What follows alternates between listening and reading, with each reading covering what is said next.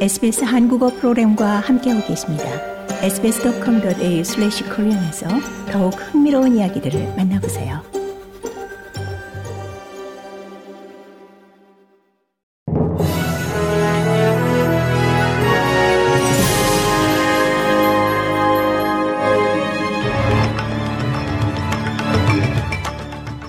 (2024년 1월 23일) 화요일 아침 SBS 한국어 간추린 주요 뉴스입니다.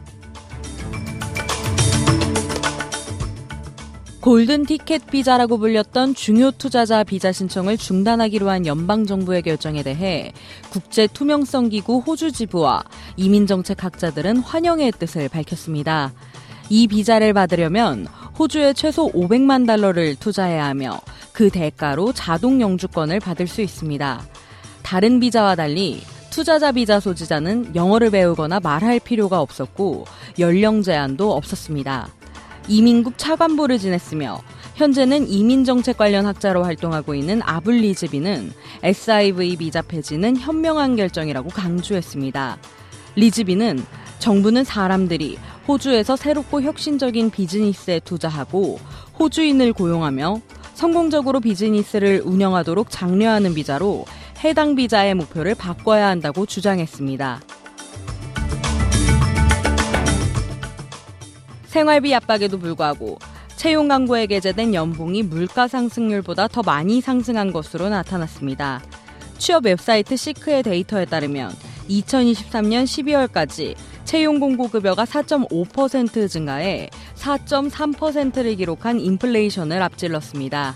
지난 12개월 동안 큰 폭의 성장세를 보였지만 2023년 마지막 분기에는 채용 공고급여가 0.9% 증가했습니다. 월별 변화로 보면 이보다 더 적은 증가율을 보였는데 11월과 12월 사이에는 0.3% 증가에 그쳤습니다.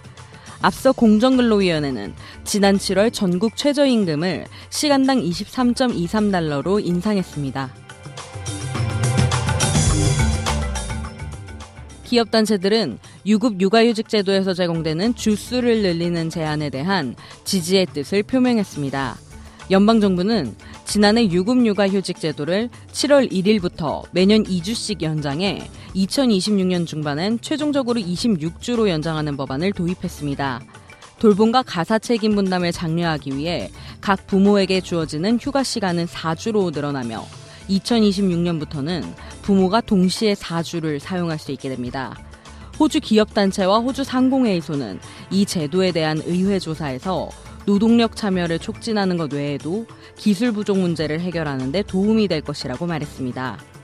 다만 상공회의소는 법안이 시행된 지 3년 후에 법안을 재검토할 것을 제안했습니다. 상공회의소는 유급 육아휴직이 시행되는 방식과 중소기업에 미치는 영향에 대한 우려를 제기했습니다. 북한이 푸틴 러시아 대통령의 방북 가능성을 공식화한 가운데 푸틴 대통령이 언제 방북할지 방북 시점에 대한 관심이 쏠리고 있습니다. 북한 매체는 최선희 북한 외무상의 러시아 방문 당시 푸틴 대통령이 빠른 시일 내 방북 용의를 표명했다며 환대할 준비가 돼 있다고 강조했습니다. 앞서 러시아 크렘린궁도 외교 채널을 통해 방북 날짜를 조율 중이라고 밝혔습니다. 북러 양측 모두 푸틴 대통령의 방북을 공식화한 만큼 이제 관심은 방북 시기에 쏠립니다. 우선 푸틴 대통령이 오는 3월 러시아 대선에서 5선에 도전한다는 점을 고려하면 대선 전 방북은 쉽지 않아 보입니다. 이에 따라 3월 17일 러시아 대선이 끝난 이후 방북할 가능성이 커 보입니다. 이와 관련해 우리 정부는 향후 북한과 러시아의 관계 발전 방향에 우려를 표했습니다. 이상 이 시각 간추린 주요 뉴스였습니다. 뉴스의 김하늘이었습니다.